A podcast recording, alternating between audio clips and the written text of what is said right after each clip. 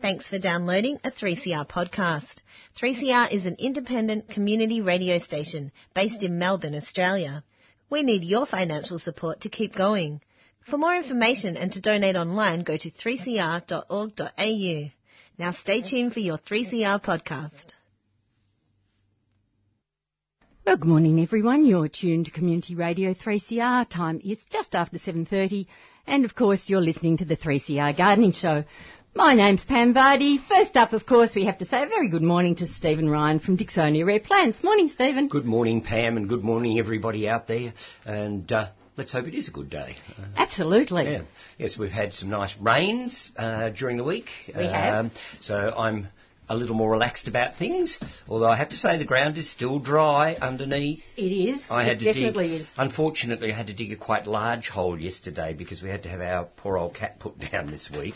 Oh. Um, and once I got down below about an inch and a half, Yes. ground's dry Yes. still under there, which Yes. is very worrying. Uh, so we obviously need more rain and lots of it. Um, but yes, my tanks are full, my ponds are filling up. Um, um, everything's a little bit more cheery in that respect, I think. So uh, yes, and they're talking about some rain later in the week. So who knows? Yes, I think in a couple of days' time it's going Yeah. to get quite wet. Again. Hopefully. Yes. Hopefully. yes, you know, uh, it has its downside, of course, because it does, when it's really wet, it does stop you from getting out and doing stuff. But anyhow, uh, I'd rather the garden was giving a good drink than me worrying about whether I'm out there doing a bit of titivating or weeding. Yep. Yep. So, Exactly. yeah, that'll always still be there. Yep. For sure. we also have to say a very good morning to Penny Woodward. Hi, Penny. Morning, Pam. Morning, listeners. Lovely to be here. I've um, been domic- domiciled in Ballarat for the last couple of days, and I'm going back there today. But um, I spent yesterday morning in the Ballarat Botanic Gardens. I got there at about 8.30. Um, for my birthday a few months ago, I was given a new tripod, uh, tripod for my camera, Ah, yeah. and it's a really nifty one. So I thought I'd just go and I had a couple of hours to spare, and I thought I'll just go and wander around and take photos. And Yeah, yeah nice Got some really good shots of the amazing redwoods up in the garden. yeah, they are great trees, aren't And they? I checked out the avenue of um, prime ministers. How, how are we going with that? Have they caught up yet? No, it's not. yeah, because there was quite a turnover there for a while. Tony Abbott's there, but um, Malcolm isn't. So Ah. yeah, and and and certainly not um, ScoMo. But, no, um, well, the- they the- might wait till he's gone before they get the statue done. The possibly. thing that I thought was really lovely was that in front of Bob Hawke's statue uh, were these old bunches of flowers.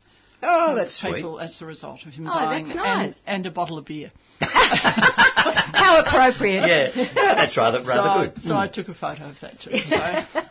but yeah, it was just they're beautiful gardens. They're you know they're really nice in lots of ways. They they do a lot of mass planting, which you don't see a lot of these days. Mm. No. But because of the cooler climate, I think they can keep it alive for longer. So they've just put in all this new planting of, Yeah. of annuals, but they've had to obviously net around the edges. Yeah. Uh, so I suspect maybe rabbits. Do you Might think? be rabbits because you know I mean it's close to the lake and there's Yeah. probably habitat fairly close around there that uh, could the rabbits could be in there. So, they're, they're not protected from birds, so it's not birds getting Yeah. in to scratch it out. But um, so I thought probably rabbits. So I'm hoping that they will all disappear relatively soon because it does detract a little bit from the display. uh, yes, I can um, well imagine it would. But they also have a sensory bed up Mm-hmm. there, which um, even in winter there's some really nice things in flower, some really Yeah. nice lavenders and things, and um, they're all labelled. So it's for Ah. someone like me who is involved in the herbal side of things. It was nice to see some effort being put into into a, a big sensory bed area, and it's actually got a fountain in the middle. So, Mm. so Yeah, that's, that's really good. nice. Um, and a question you might be able to answer because I wasn't I wasn't sure, um, and I know it, it is about. I'm pretty sure that they were um, allocasuarinas. Mm-hmm. Uh, do we have a deciduous allocasuarina? Not as far as I'm aware. No, I didn't think so either because there's this beautiful path that goes out into the lake, and the lake's really full at the moment. Oh, fantastic. And these fabulous allocasuarina trees, which the roots all they're actually in the in the water, and but the roots at the side are all coming out of the ground, and they form these incredible mounded sculptural, and they're pink and brown and incredible colours. But it looks to me as if, and I'm pretty sure they're casuarinas, but they've lost all their leaves. So uh, either they're dying, or Which is possible. or I they're suppose. not casuarinas. Yeah, or or or um or there there is a deciduous one. Yeah, well, I'm pretty positive there's not a deciduous didn't one, so I, I think. I'd have to opt for one of the other possibilities. I think but that maybe we maybe we have a listener who can tell us, particularly if there's someone in Ballarat who knows the trees well. Because um, they're beautiful, Mm. they're remarkable. Um, the, particularly down at down at ground level where the where the roots Yeah, are, yeah. It just looked incredible. So I took photos of those as well. Uh. You've been busy. But I had well, I had fun. It was good. I haven't That's had great. a spare couple of hours just to do something a bit contemplative for a Yep. long time. So it was it was good. Okay, excellent.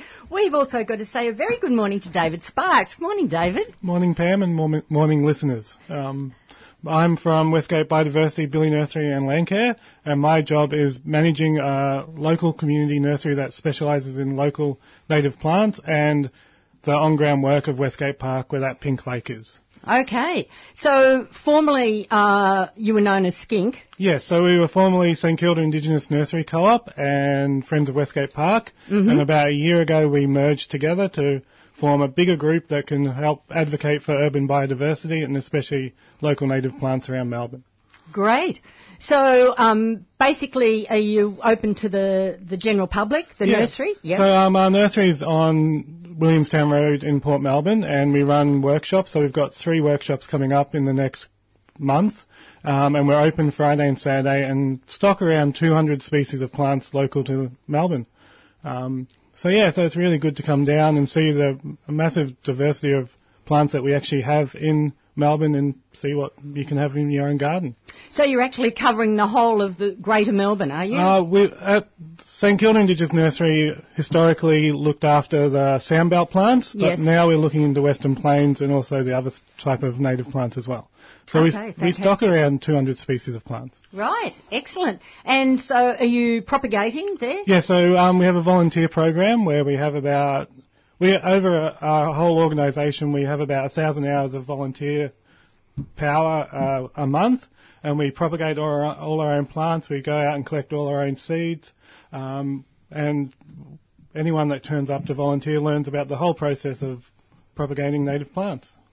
Brilliant. So roughly how many volunteers would you have? Um, across the organisation, we probably have about 20 a, a week that turn up, um, and they put in an amazing effort of propagating over 100,000 plants Wow. um, and doing on-ground works at Westgate Park. Um, I don't know if anyone went and saw the Pink Lake. I, s- I saw it from a distance, but I didn't have time to stop. Yeah. So um, when anyone goes over the bridge, and I guess in um, peak hour when you're sort of looking over because of the traffic jams, all that green space has been d- planted up by volunteers and looked after. It looks extraordinary. It's Yeah. just beautiful. And, um, the Westgate Park actually has over 150 species of birds that's Wow. been able to Wow, attract. that's impressive. That is, a, isn't it? Amazing. Yeah, yeah. Wonderful. Okay. Um, Stephen, let's start straight away on a couple of plans. Yes, because I've got a few this morning. You and, have a few? Uh, remind people too that they're all up on the Facebook page. So if people want to actually see the plants we're talking about, uh, I sent my pictures away to Liz yesterday, and she got back to me to say thank you. So I'm assuming that They're if you go on to the 3CR Gardening Show Facebook page, you'll be able to see images of the plants I brought along. And this is one I haven't bought in for years, and I can remember having. Uh, big discussions about this plant with Ian Nichols. No, that's going back quite a is. long time ago.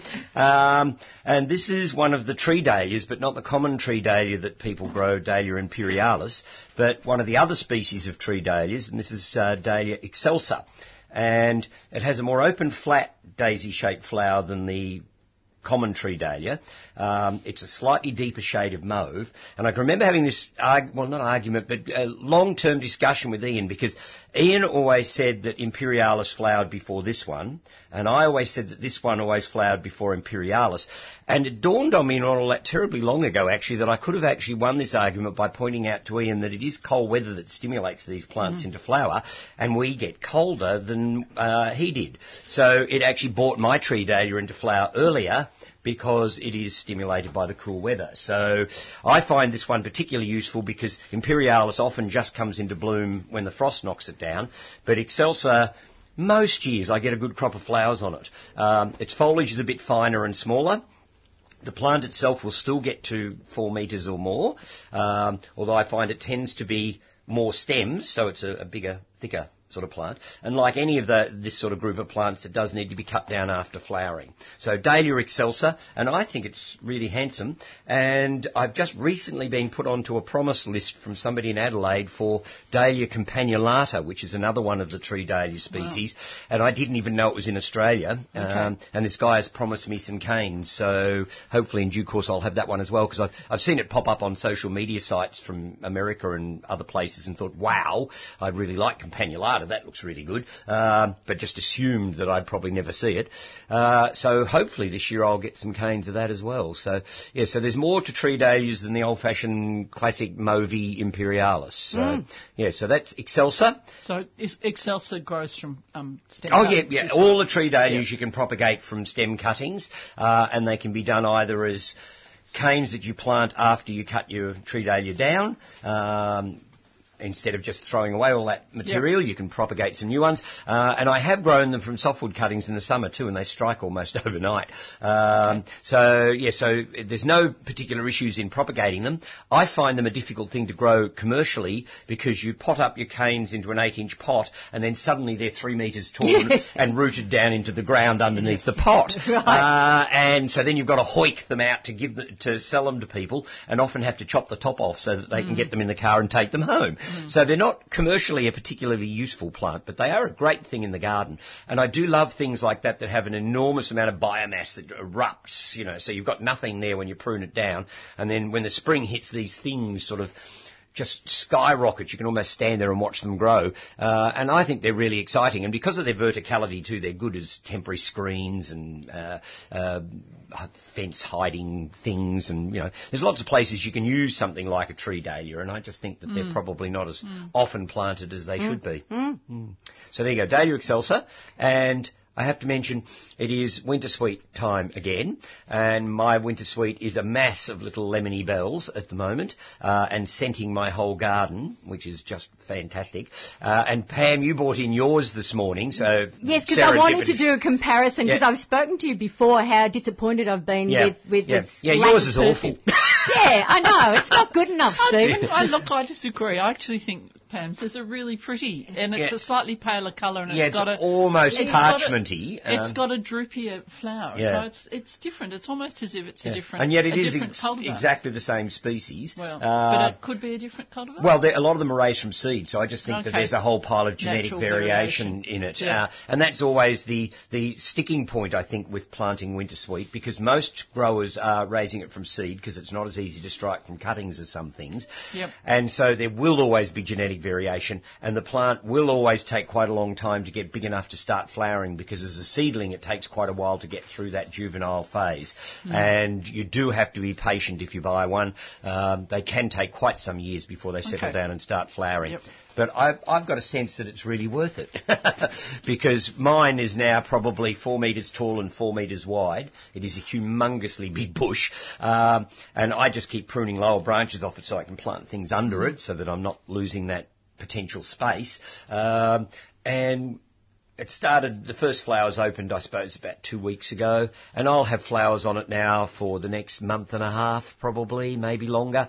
Um, and every time I walk down my veranda, uh, the perfume of it just hits you in the face as you're going down the so, veranda. Stephen, what you're saying is people have to buy plants from you because you know that yours is a really Yeah. good scented plant, and you grow them from cuttings. No, I don't No? grow them from cuttings. That's that's the big issue. in That's the fact, problem. I'm thinking this year to have a bit of a crack at it. Okay. and see if I can't find a technique to grow them from cuttings reasonably well. Because it would be nice to be able to offer a particularly good scented clone, Yeah. which mine is. Um, and also, I have the sense that if I raise it from cuttings, you won't have quite the same length of period of wait before you get flowers on them. So I think it'd be worth having a crack at, but I've, I've always put it off and just bought them in as young stock from one of the other growers who does them from seed. Um, but yeah, mine is a nice one, and it, it would seem to be a logical thing to, as the next step, is to propagate it from It, cuttings. mean to it put you on would be. spot. No, seriously. Yeah, Yeah. yeah, yeah, I think it would be. So I will have a play with it this year. I'm thinking Yeah, probably softwood cuttings under mist in uh, in mid spring is probably the most logical thing to have a crack at. Um, but it might be one of those things that actually I might have to play with over a period of time Mm. to work out the best time because I don't know anybody else who propagates it from um, vegetative means. So. Funny, isn't it? Because it has the look of something that would grow easily from Oh, cutting. you'd think it'd be like a hydrangea or a Yeah, forsythia yeah, or something and whack yeah. the cuttings in the ground and off it yeah. go. But it just doesn't seem to work that way. Mm. So anyhow, I'll do some experimenting this year and if I manage to get some struck, well then I'll be able to offer people a plant that I know to be reliable. Um, I still think it's worthwhile if you've got space in the garden somewhere to plant one in the back corner and just whack it in and see what happens. Yep. Um, I think most of the time you'll get a respectable plant, but there there is that risk of getting one that's really not all that crash hot from seed, Hmm. unfortunately. But uh, for anybody who wants the botanical, it's um, Chimonanthus praecox, uh, praecox meaning early, which is quite an appropriate name for it. Fair enough. Um, and it's a hardy, tough old thing. I mean, it's drought tolerant, it's heat tolerant, it's cold tolerant. I've put it in, in one of the most difficult parts of my garden, Yeah. and it's it, it hasn't flowered yet. Yeah, yeah. Well, I, I always say that it's Two, possible it could sit years. there. Yeah, well, it could sit Yeah. there for six or seven. Yeah. Oh yes, Before it mine flowers. took Right. easily that Yeah, long. yeah, and I have had people pull them out at about five or six and, and, and come in and say, "Oh, that bloody thing, it never flowered." And I said, "Well." Actually, if you'd waited another year or so, it might have been all right. I don't know why people don't ask before they do those sorts of mm. Yes, things that in would their be garden. logical. Because I regularly get people coming, they, they've got a branch of something, and they say, "What was this?" And you think, "Well, what was that about? Why didn't you bring it in before you pulled it out, just in case?" Yep. Because you don't know. There's some often Yeah. some very cherishable plants that get destroyed because people just don't realise what they've taken on. Particularly people who buy a, an existing house, house. uh, Yeah. with a, a garden around it. People are often very impatient to stamp their own Yeah. personality on the garden, and they pull things out without You checking. should always wait for 12 months. Yes, exactly. Oh, I- Twelve months. I- You've got to go through every season. Yeah, I can't agree more. I mean, there's often bulbs and things that will come up that exactly. you don't know are there. Yep. And, um, and certainly something like a winter sweet is not going to be something that's going to knock your socks off until it flowers. Mm. So if you've got something like that in the garden, if you haven't waited to see it bloom, then you could be destroying something really fantastic. So- Exactly. yeah, so I think it's really important to uh, um, to take your time when you're gardening, and uh, and look, even if you do buy a seedling one and you have to wait several years to flower it, I always think that plants like that that you've had to wait for are all the more exciting f- when they do flower because of the wait you've had to go through to get there. Um, I mean, instant gratification in gardening is not as easy to do, but the wait for something special, I think, you know, when it actually happens is really exciting. So I would always opt to plant something that takes a while just so that I can watch it. In fact, my plan is if I ever make it to 80, I'm going to plant a Magnolia campbellii, which can take 10 to 15 years to flower. So it'll give me something to live for. That's the plan. Well, it's the it's the lovely story around ginkgos that are called the grandfather tree Mm. Yeah. because grandfathers plant them for their grandchildren because they won't reach full size until until their grandchildren are Yeah. adults. And I think that's a You nice know, thing. Which Yes. is which I think is fantastic. Yeah. Yeah. So there you go. So all right. So the winter sweet and the dahlia we've dealt with. Excellent. Um, While while we've been talking propagating, um, David, if I can get back to you, Yeah. um, some natives are notoriously difficult to propagate. Yep. Um, how have you found generally trying to um, to increase your stock and propagate for the nursery? um, good question. So there's a few things that we do that increase propagation and seed um, germination rates. One is we um, use smoke water. So it's with um, um, there was a discovery that came around only about 20, 25 years ago where they realised that fire has two aspects to it that help seeds germinate. That's the heat, which is from the flame, and also from the smoke. Um, the smoke one they didn't find out about because it's not so easy to see the effects of smoke. Um, so one thing we do is the smoke water, which is um, we buy commercially, or you can make your own if you've got a distillery, because you need to bubble up the smoke through water. Um, the second is using heat, so we use um, uh, a kettle um, just off the boil to pour over um, those the seeds. Um, those the the heat ones, especially for the fabaceae, the native fabaceae and the native acacias, all need heat treatment.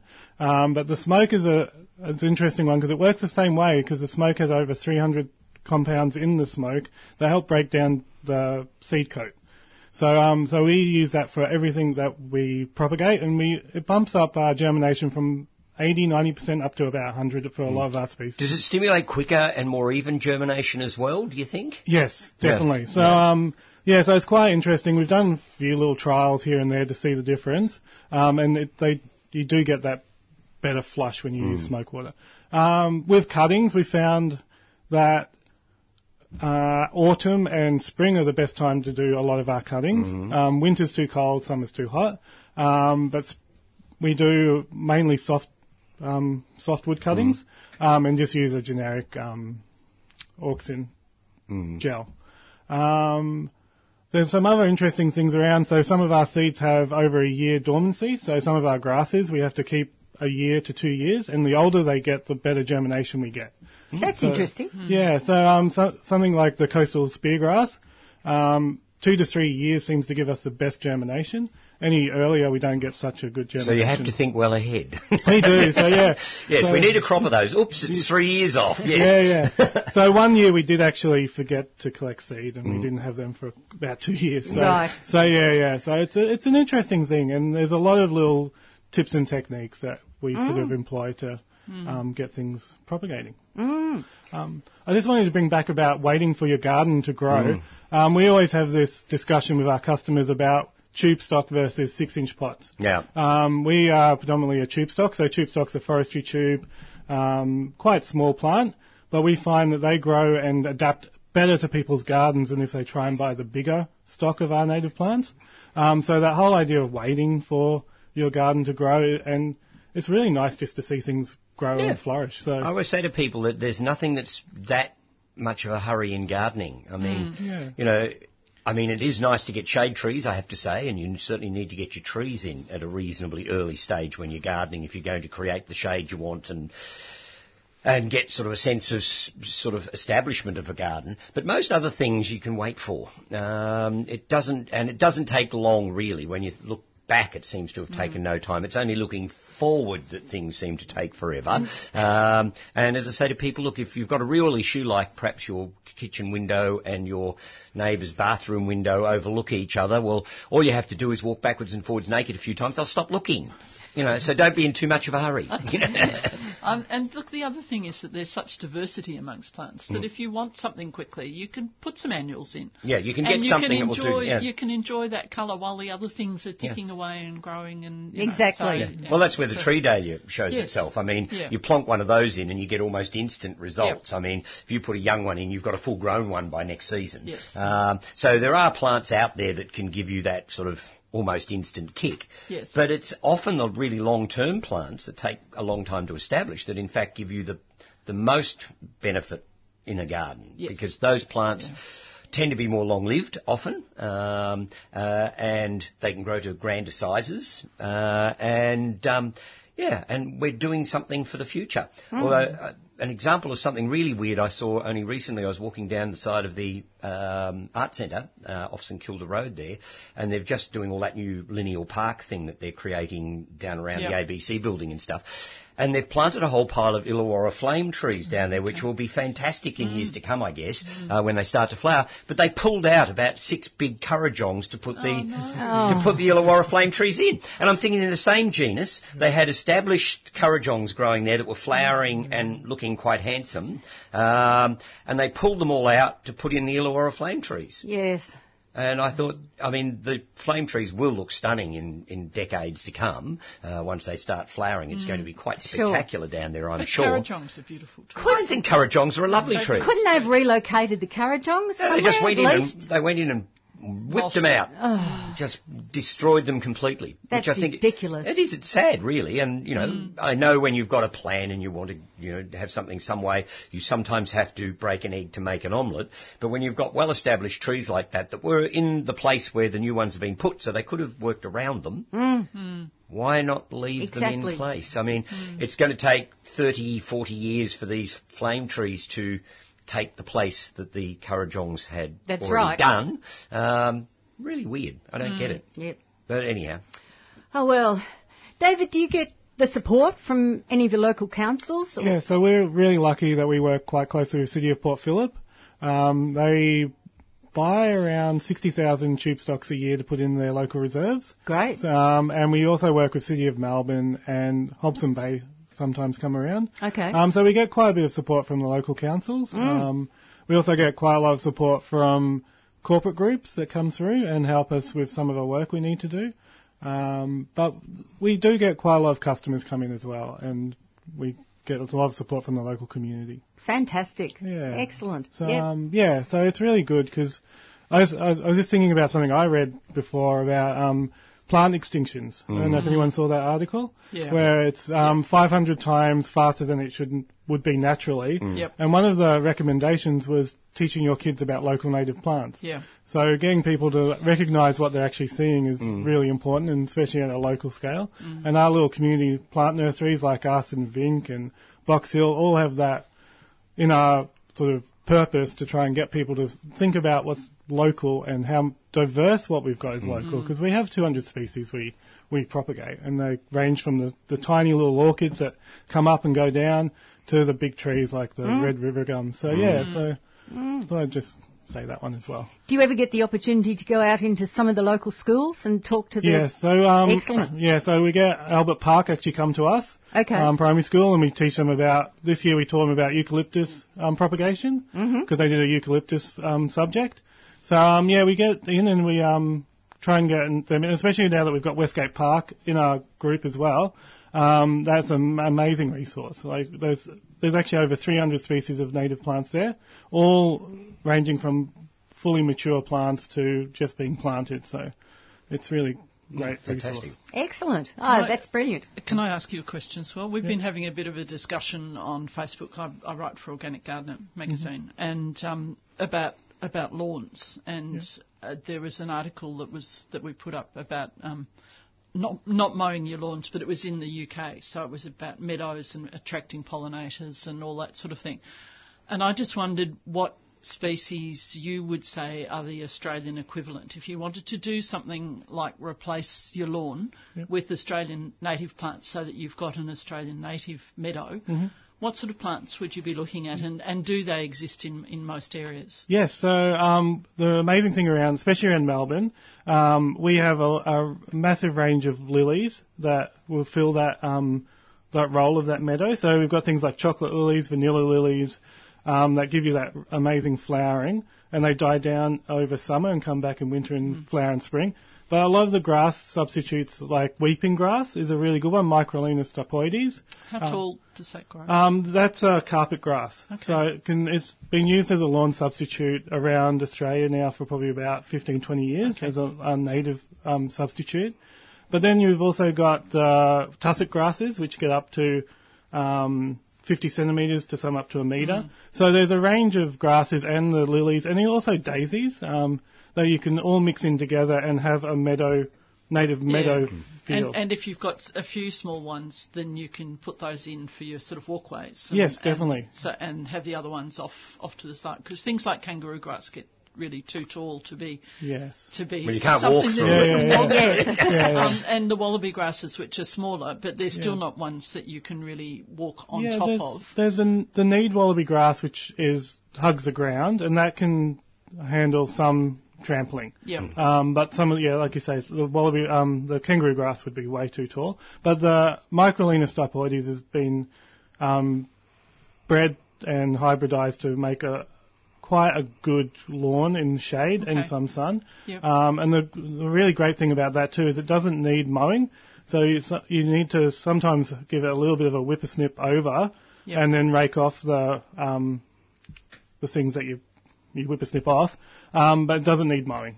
Yeah, so so- there, there's a quite a few, a ma- quite a good range of native plants that could have that meadow. But we sort of need to rethink that what a lawn is, so that it, Yes. so that it's a met, it, it is a meadow rather Yes, than a rather yeah. than a lawn. And- Yeah, yeah, and that would be amazing for all. Well, we all know that um, bees, for instance, are Mm. on the decline, but we have hundreds of species of um, solitary bees around Melbourne, and Yeah. meadow lawns like that would be amazing for. And a whole type of- heap of other native pollinators that aren't Definitely, bees. yes. So that, Yeah, you know, all the, definitely all the worth saying, and the, yes. a whole range Yes, of the different hoverflies. things. Oh, hoverflies, and, yeah, all yeah. that sort of stuff. Yeah. Mm. Yeah. So, and uh, look, I'm a great believer in, in people helping the environment by doing it in your own garden. So, you know, and I think it's like this whole solar panel thing. You know, so many people have put solar panels on their houses. If everybody in their own gardens got rid of lawns and started planting meadows, native meadows, um, you know, we might end up saving some of our insect species. Definitely. And that Can I suggest we do that to football fields? Oh, well, yes, okay. Being the, uh, the proud uh, AFL supporter that I am, um, I think there's an awful lot of wasted space in some of those sorts of areas. Yeah, have but you say. could. I mean, you could plant all the surrounds with, Well, you the, could. with the Mm. native native meadows, If- and, and yeah, Oh, yeah. If you ever get to Port Melbourne, Lagoon Reserve is a good example of that. And some of the reserves in Bayside have the football ovals and then they have the heath or the Around- local around the edges. And Royal Melbourne Golf Course was actually ploughed through um, heath. So all around the um, roughs is amazing diversity of sand sandbelt heath plants because in the 1880s they just bulldozed the fairways through this amazing heath. Um, so yeah, so it's interesting that you can actually make that change. Yeah. Um, but one thing I forgot to say is with that uh, on the local scale making a change is um, recently we've signed up with City of Melbourne for the Gardens for Wildlife program. Okay. So we're the local community nursery to help support that, and it's an initiative that City of Melbourne have have come about to try and get people, even in balconies, um, small gardens, to start thinking about how they can attract insects. And the um, species that is on their logo is the blue-banded bee. Okay. Mm-hmm. Because I, I, I think although the honeybee is incredibly important for pollination of our food crops, we've sort of let that overtake Yes. the native Australian insects, and, Yes, and we need to be doing a lot more for the native Australian Mm-hmm. insects. So that's my sort of project for Couldn't agree more. on, ongoingly is to try and is Yeah. to try and, and I've been doing it in little ways, but I, you know I need to find out more myself, and I you know I want to push that side of our Fantastic. environment as well. Excellent. Well, it's high time we invited our listeners Yes, to join what a us. good idea. It certainly is. Um, if you'd like to have a chat to uh, the team this morning, we have Stephen Ryan, Penny Woodward, and David Sparks in the studio. The number to call is nine four one nine zero one double five. That's nine four one nine zero one double five. Now, just uh, I've only got a couple of announcements to make. Uh, first up, um, Cranbourne Botanic Gardens, the Friends Group, are putting on a, a very special um, afternoon next Sunday, the 23rd of June. Uh, now, this is all about um, Yarra and Werribee River river keepers. Uh, so uh, the Yarra riverkeeper Andrew Kerry, Kelly and the Werribee riverkeeper John Forrester will talk about the voluntary work Oh, what a they good do. name. Forrester. Forrester. Yes. How appropriate. There you go.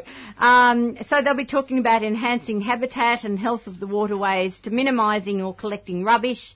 Um, the Yarra River usually receives plenty of publicity, while the less well-known but equally important Werribee River needs a higher profile. So uh, come along and hear about both uh, these Victorian waterways. Now it starts at two o'clock. It's being held in the auditorium down at Cranbourne Gardens, which of course is on the corner of Botanic Drive and Ballarto Road in Cranbourne. Cost $20 for members, $25 for non-members, $10 for students.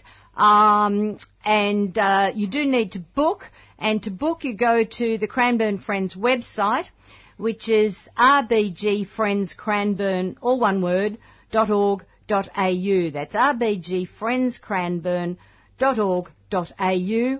Or if you'd like more information about it, you can contact Alex, and his uh, uh, his address is S M A R T I E Smarty thirty eight at bigpond.com. So Smarty S M A R T I E thirty eight at bigpond.com if you'd like more information about the talk next uh, Sunday afternoon.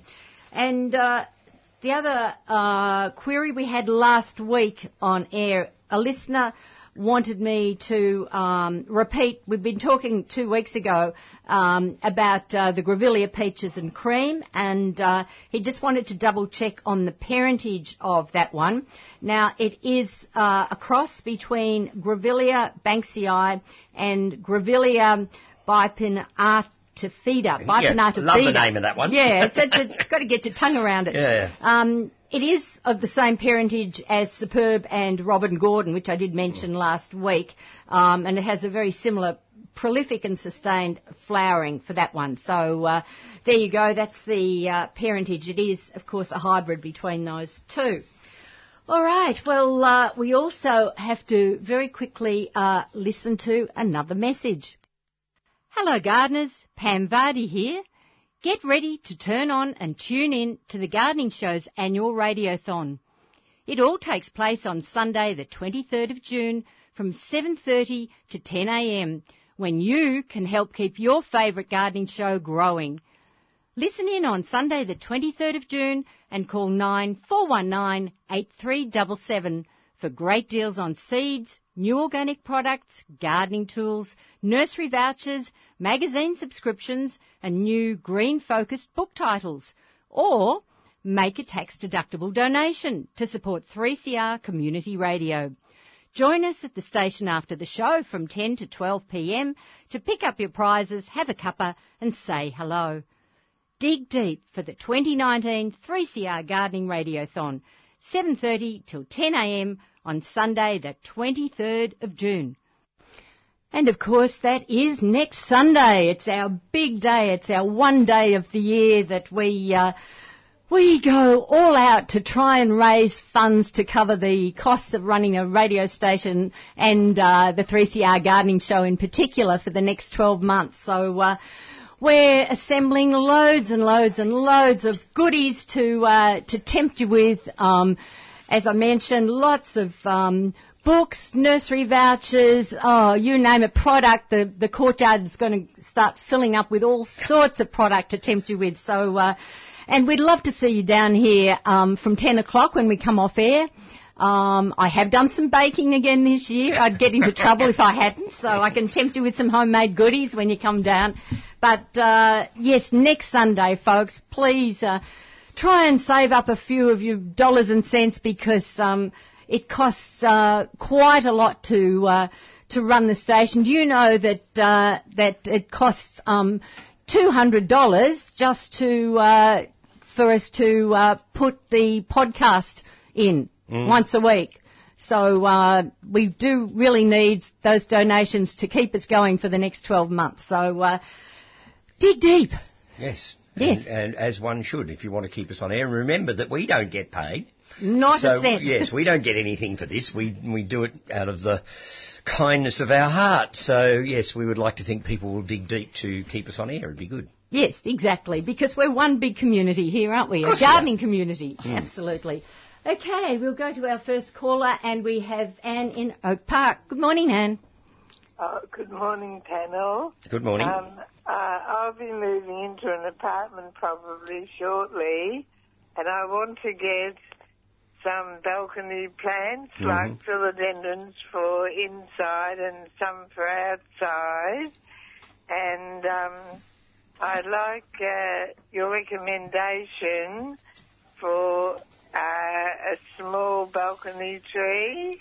Mm. Is it going to be in a sunny spot, and you know whether it's going to be sort of facing uh, east, or I is it? I don't know yet because I haven't sort of had a look at mm. it. Well, you're going to really need to know what the aspect is all about before we could give you any serious advice on what to, pl- to, to buy to plant in a pot on your balcony because it'll be different plants depending on whether it's a, hot sunny balcony or a semi-shaded balcony or, or if it's windy or if it's windy and all that sort of thing. So it might be one of those things. Well, there's no point in buying your plants too far in advance anyway because then you've got to look after them till you get them into their more permanent place in the new uh, in, in your new accommodation.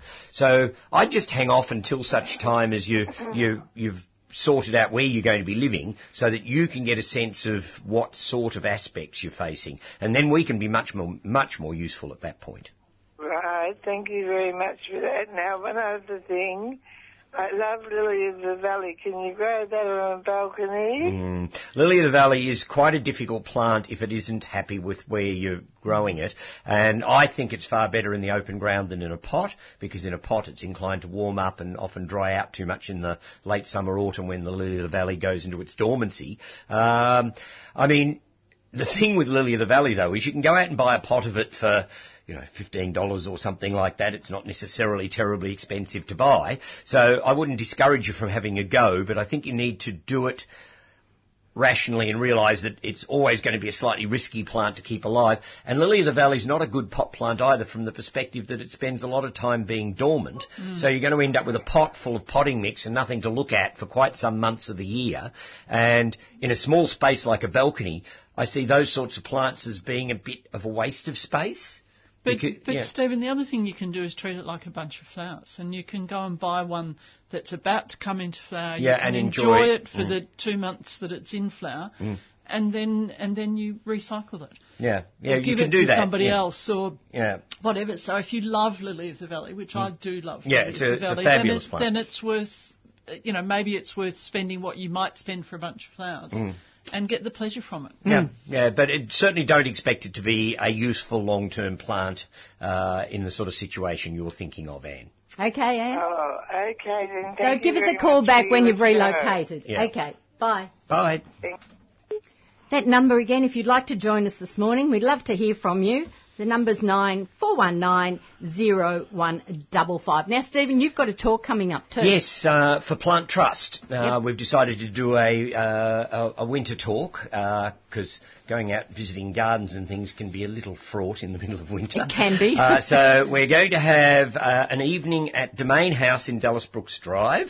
it will be on Wednesday, the third of July. Uh, it will start at 6.30. There will be nibblies and a glass of wine and things to have, and the talk will probably start about 7 and it's going to be a PowerPoint presentation done by yours truly of the trip that Craig and I did to Corsica. Mm, um, be great. 18, 18, months ago. So I've been putting the pictures together recently. So it'll be a PowerPoint presentation of our trip around Corsica. Okay. Uh, so you'll see wildflowers, you'll see quaint and gorgeous little villages, you'll see beautiful coastlines, you'll you'll you'll see all sorts of interesting Corsican things. Um, so if you've ever thought about wanting to go there, it might be a good opportunity to come along and just uh, um, sort of get a taste for Corsica. Mm. Or in fact, if you've always liked the idea of Corsica but will never get there, it's one way of actually seeing something of the place. you can pretend you're there. Yeah, well, exactly. um, so it costs um, $15 for members, uh, $20 for non-members, um, and we'd like to see a nice crowd come along. And of course, uh, funds raised will help support Plant Trust and the work they do in trying to keep um, plant collections registered and and uh, extant when something happens to somebody who owns a collection, all that sort of stuff. So, mm. so we're calling it Corsica, of course, um, and uh, uh, it should be a, a, a, very pleasant evening. So oh, that's Wednesday the third at six thirty at Domain House. And if anybody doesn't not quite sure where it is, if you are standing in front of the herbarium facing straight ahead from the herbarium. Dallas Brooks Drive is the little road that runs straight down in front of the herbarium, and Domain House is the white building about halfway along Dallas Brooks Drive on the left ha- uh, right hand side, just near Latrobe's cottage, in yep. fact. Yep. So um, it's an easy enough venue to find, um, and, and, there's usually pretty good parking down. Yeah, down yes, through that is, area, yeah. all, all round at, Birdwood at, Avenue. At, night, you'll yeah. have no problem. Yeah, so it's a good spot to, yeah. to come into, um, and on a Wednesday night it should be reasonably Should be fine. Yeah. Yeah. So um, yeah, so hopefully we'll see a good crowd of people along there that perhaps haven't been involved in something that Plant Trust is doing, because we'd like to sort of spread our wings and you know engage with a whole range of uh, new people. Um, and you will find that Plant Trust, if you do get involved, not only does all the good work of getting uh, registered collections in in order, but we also have some good excursions and do some interesting stuff. So if you got involved, you then would be in the mailing list. You'd know what we're up to. Uh, you'd get our regular quarterly newsletter. Um, so there's all sorts of things going on with Plant Trust. Mm. So there you go. Corsica, of course, on the 3rd of um, July. Fantastic. So there we go. Yeah. Now, Penny, you should explain why you've been in, in Ballarat. um, I've been in Ballarat. I think I mentioned it last time I was on, but I've been um, helping with the exhibition of my friend Liz Suter's um, baskets. So it's the last day today. I'm going, Oh, okay. going back up there today, um, and then we'll be packing up all the baskets and taking them back to all the very kind people who lent them to us. Um, and it's been a fantastic experience, and and um, the the it's actually been based in a gallery that's part of the Ballarat Art Gallery, but it's out the back, and they call it the Backspace Gallery, and um, it's it's um, for local artists to display their work of all sorts of genre, but um, they haven't had a basket exhibition for a while, and it's been the best attended exhibition that they've ever had. Really? So it's just been Wow. extraordinary. Liz was an amazing person, and and and um, she made the most beautiful baskets. And her daughter Kate and I put have put together a book um, of it. So if you haven't been able to get to the exhibition and you're interested in baskets. Um, you can communicate with me through email, but on my website, pennywoodward.com.au, um, I do have some copies for sale. So we've almost sold out, but we're going to, I think after today, we'll have maybe 20 or 30 copies left. So Okay. if anyone's interested, you'll be able to buy them through my website, and they're $20 plus $3 postage. So I'll try and um, send a copy of the cover to Liz so that you can get an idea of, of what it looks like. But it's 120 pages of, um, of beautiful photographs. My son Dan took all the photographs, so it's been a real family thing. But it's it's really professionally done, and It's a lovely little book. He also really did the design, and it tells the story of all the natural resources that she used to create her baskets. And, and it's everything from tiny little baskets made out of pine needles that are stitched Gosh. that are just extraordinary to the giant one on the front cover, which is nearly two and a half metres high. Um, and it's modelled on the shape of the South Channel light, the South Channel buoy um, in Port Phillip Bay, um, but based on Hunza um, techniques. Uh, of of putting it together. So and it uses four different sorts of timber that were harvested from her garden, as well as the rattan that is. So uh, you know, extraordinary baskets. And one of the things I love about them is that they're they're really utilitarian. So there's one particular basket that she made quite a few of that use um, sharpened pe- fence posts, you know, fence. What do they call them? Droppers Oh, droppers, yes. for yeah. legs. Um, and they're pumpkin baskets, so you fill them up with your pumpkins at the end of the season, and, and you have this beautiful this beautiful basket full of pumpkins that you can enjoy as you gradually eat your eat your pumpkins, and you know just a, a whole range of, of just beautiful baskets. So Wow. It's, it's been a very special time for all of us, for, Mm. for her daughter Kate and um, and um, uh, uh, and her granddaughter Saskia, and, and it's just been um, it's been lovely to be able to share it with all of Liz's friends. It's sort of like been having Liz there again for a little Well, while. it, it's, Yeah. it's it's a wonderful celebration of her life. Yeah, and but and her work. So the book ended up. I realised as we were working on it that what we've ended up with is a biography in baskets. So it tells you about Liz. It tells you why she developed this love of her craft, the sort of resources, and the you know jack. There's another really beautiful basket that's made out of jacaranda twigs. Oh, yes. No, and they're just they're all stitched together, and it just looks extraordinary. Um, Gosh. and lined with banana skin paper. So if people wanted to see the exhibition, they've only got today They've to only do got it. today So- between 12 and 4 in, in Ballarat at the back of the Ballarat Art Gallery. Mm. Um, and after that, it's gone and it won't be coming back. And if you want, if you're interested in, in the book, as I said, there's about 20 or 30 copies left, and you can get them through my website. Fantastic. Brilliant. Okay, excellent.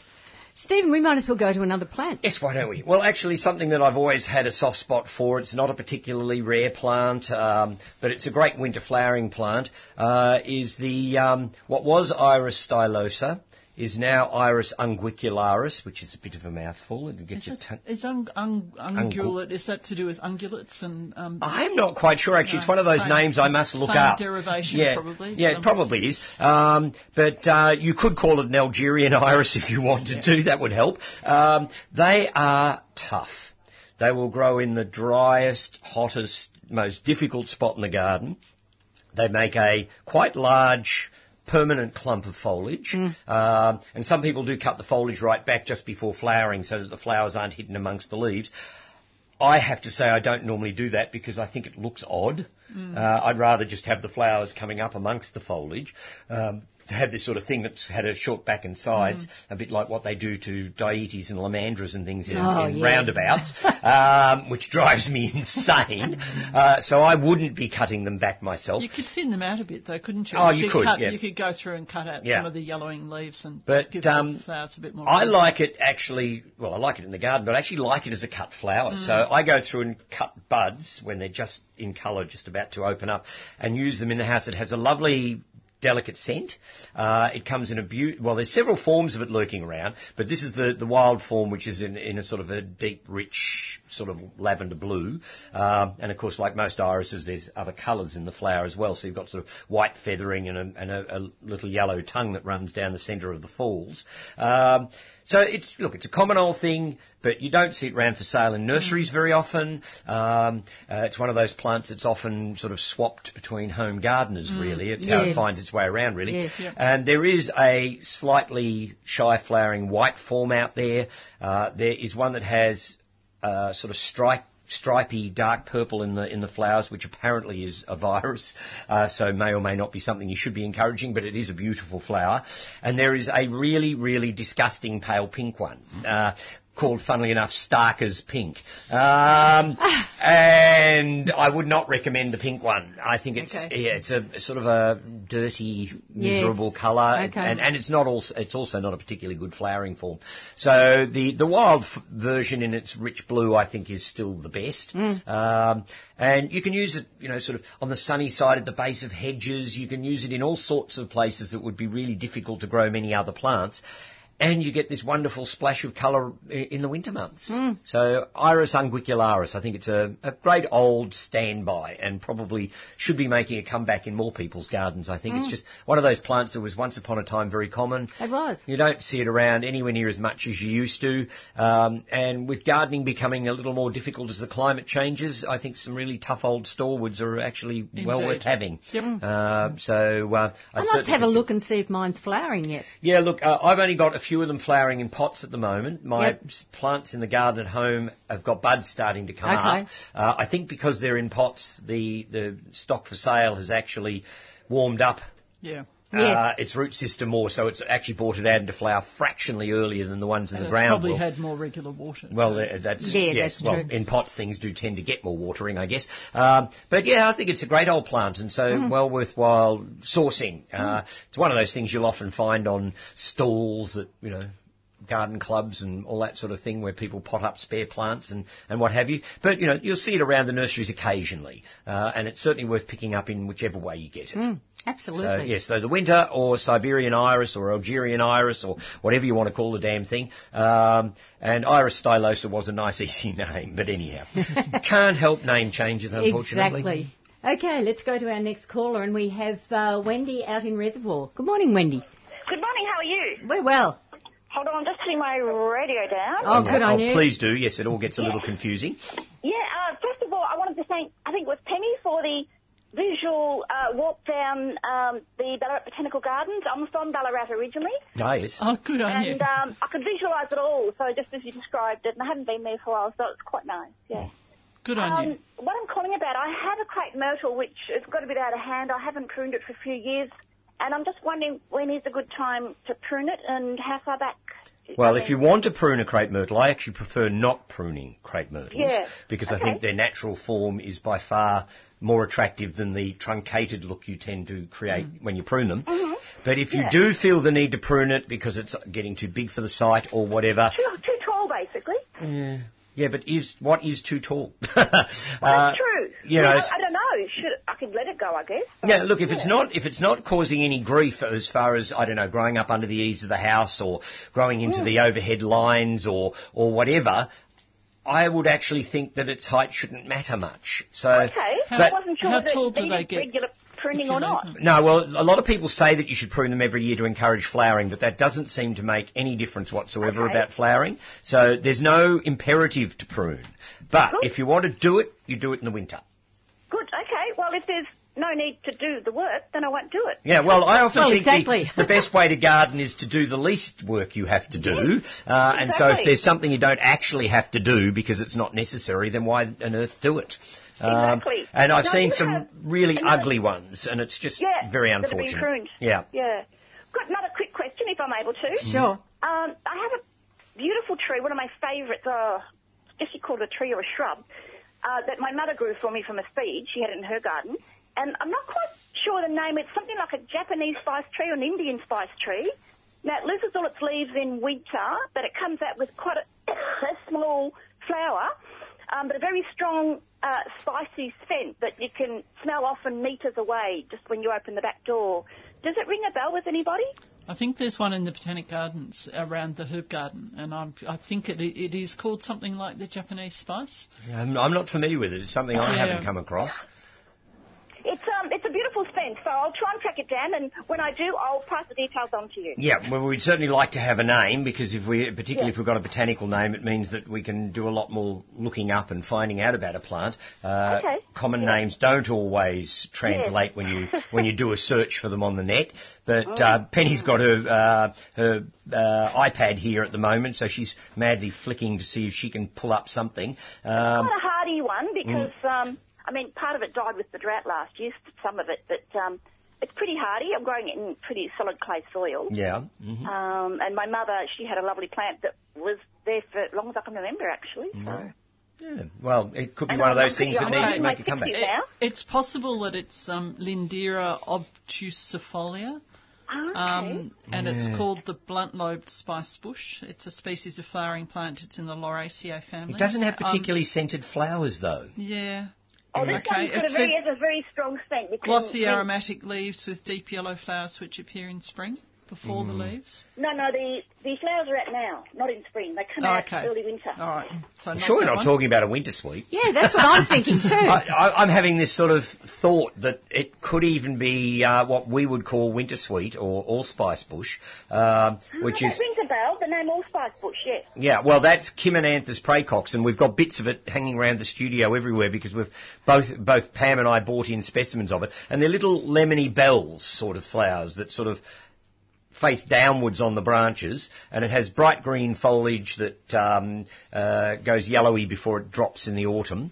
And it would be in flower now, and it has a lovely perfume. So I wonder whether it isn't, in fact, the, the what we would call winter sweet. So Winter sweet. yeah, Okay, uh, what, can you just give me that um, technical name again? uh, Chimonanthus, which is C H I M Yeah, O N yes. A N T H U S. T-H-U-S. Yeah, so if you look if you look that up on Mr Google or whatever, Yes, uh, You'll get a photo. You'll get a photo of the flower come up, and you should easily be able to work out whether that's in fact what it is. Wonderful, and I'll email and uh, the program and let you know. Yeah, Thanks for good. help for both my questions. All right, Thanks, fantastic. Bye. Okay, bye. Bye. Yes, I th- I, my gut feeling is it's Yeah. a Yeah, it's my Chimonanthus. guts feeling Yeah, too. Yeah. yeah. Okay, next up we have uh, Lee in Merricks North. Good morning, Lee. Oh, good morning, panel. Good morning. It's a lovely still morning in Merricks North. Oh, morning. good. Everything's very damp and very green. Good. Um, uh, Stephen, I heard you yesterday saying it wasn't a good time to plant citrus, but I have an avocado that I've been nursing in a pot for quite some time, and I thought it might be a good time to put it in the ground. Yeah, look, I think any of those sort of subtropical trees are better spring planted. Depends, personally. it depends a bit which avocado because some are more cold tolerant. Yeah, well, there than is that others. as well, of course. So- Uh, is it a seedling one or is it a, a grafted avocado? No, no, it's a good proper one from uh, Good our, proper. our good, well-known nursery down here. Yeah, all right. So, yeah, so it's I a, think a it's a named. Hass. I think it's a Hass. Yeah, Uh, well, one of the named clones, so that's probably a good well, move Hass, anyway. Hass is not one of the definitely cold tolerant ones, Mm. um, but it is. I've got Hass in my garden in summers, Mhm. and it's doing really well. Yeah. Um, but I'd still plant most of those sort of things in the spring. I'd wait till spring. Yes, I would too. Yeah. That's all right. I nursed it through the very dry season. Yeah. in Yeah. the Nursery, and uh, I just thought maybe it's time to get it out. Yeah, Yeah, no, but your, your main problem will be the cold. Yes. So if you're in Merricks where it, you know, inland a little bit and you get frosts, um, I wouldn't be planting it out yet unless Mm. you're prepared to build a sort of mini greenhouse or something over it to get it through the last of the cold weather. No, I can stay where it is. That's all right. all right, it's well, survived so far, so Yeah. just be Yeah. a bit more patient. but it wouldn't hurt to do a bit of ground preparation where you're going to plant it and get Oh, some. I've done all of that. Oh, I good. lost a plum in that hole, in that spot. All right. And I've been feeding it up and putting bits of this and that and the Yeah, other. And you and you do know that you'll get better fruit set if you've got a second avocado, don't you? Oh, I'll have to think about along the lines of that. Yes, all right. Thank you, Penny. And you, they, you have A and B sorts as far as the flowering goes, Mm. and I can't remember whether Hass is an A, and a, a or a B. I think it's an A. I've tried again and again with avocados up here without uh, any success. I've had Okay. well, I've moved them. I've put them in less windy spots and Well, they do like a bit of shelter, and they they they do like a, a nice warmish aspect. I mean, if you're getting the cold blasts coming through, they mm. don't like that sort But of thing. But they also don't like the intense heat of mm. the middle of summer. It actually burns the leaves. Well, this is a nice spot within within a very large hedged orchard area. Oh, Okay. Oh, okay. Sounds Lots of perfect. plum there. I thought Yep. that the extra protection from the hedge Yep, might be sounds good. interesting. All right, best of luck with that. Thank you very much. Okay, bye. Yes, avocados are something I haven't played with at this No, point in time at it's Macedon. Probably a little bit cold. Yeah, I think so. I think so, Although yeah. my citrus do really well. So Yeah, although Yeah. I know I know someone who had a fabulous avocado tree in Bendigo, and Well, they there you go. had really, but yeah, he must have got it up to a decent height, um, protecting it from frost. Hmm. Well, I know where there's a seedling intense- avocado growing up on Mount Yep. Macedon against a, a Yep. westerly wall, Yep. and it, it would be four or five metres Yep. tall, uh, and so it's come through many a winter so far. I don't know that it's ever fruited, but it was one that was raised from a seed and then just planted out, and it's a very handsome evergreen tree, I guess, Yes, even if you never get are. any, any fruit off them. Yeah. Mm. Yeah. So there we go. Yep. All right. Personally, I think they're a bit disappointing if you don't get any fruit. Well, there- there is that side of it. I mean, if you But are if you planting do, one, I've had fruit on mine, mm. and, Yep. and if you do get fruit, they're fantastic because they ripen off the tree. And That's you can right. leave them on the tree and just pick them a, f- a week or As so you before them. you want yeah. to use it. Mm. Yeah. And um, they last on the tree for you know several months before before they all have to be harvested. So even if they you know you get a big crop, you can just leave them on the tree. so yes, you don't you don't have to have a glut. No, In No, sense. exactly. Indeed. Yeah. Well, there you go. Okay, that number if you'd like to join us this morning, we're running through until 9.15, our usual time slot, 94190155. We've got Stephen Ryan, Penny Woodward and David Sparks in the studio this morning, so we'd love to hear from you, 94190155. David, what are some of the most uh, popular um, plants that, that you are repeatedly being asked for? Yep. So a, lot of things we get asked for, especially around Melbourne, are the screening plants Oh, yeah. and um, plants that need are in dry, shady areas. So a lot of the screening plants we su- suggest. So a lot of issues we have with our customers coming in, they say. Um, a new building that's four stories high is coming up right on our fence. and- Yes. Everybody's yeah. going through that one. Yeah, yeah, Yeah. And they don't want bamboo or they want a native plant. So we normally suggest things like the acacias for that. Right. Because they're really fast growing, like the blackwood. Yep. Um, and for the really shady, dry areas, again, because people put up four-story houses and the, their gardens don't get any sun, we suggest things like Correa reflexa and the correas. The correas are really quite amazing locally because they really, in the shade, don't need any water, and they flower in winter, which is quite uh, um, quite different for a lot of our local native plants. So, in a, if you have a purely local native plant garden, it's pretty dreary in winter. But the Correa reflexa, you can get it in a green and you can get it in a red or red and green, and it gives that splash of colour throughout. And Yep. it feeds the little honey eaters It who does. get in there amongst the flowers, and yeah. it's really good for the native insects as well. Yep. So Yeah, it's yeah. a terrific plant Yeah, for good all those reasons. Mm, very good. Yeah, and we also we're getting more and more questions about what you can put on balconies and in pots, and a lot of people come in with uh, almost defeatist question about, oh, you can't grow natives in pots, can you? And we're like, well, actually, you can. Um, Where did they get that from? Yeah. I'm not sure. There's lots of myths and I know. history about uh, plants, particularly our native plants. I think. We need to debunk a few myths, I think. Yeah, Yes, yeah. but I anyway. think that could be something worth doing maybe in the future. I could Yes. come up with a, a list of myths that I've I've had over the last seven years, um, and saying how to yeah debunk them. Um, but yeah, there's so many things you can put in pots. So a lot of our little lilies, which I think I talked about before, like chocolate, even the murnongs are really good. They die down, so they're better off in pots because you know where they are. Yes, Um, good point. And I've grown a few of those lilies in our garden, and uh, snails love them.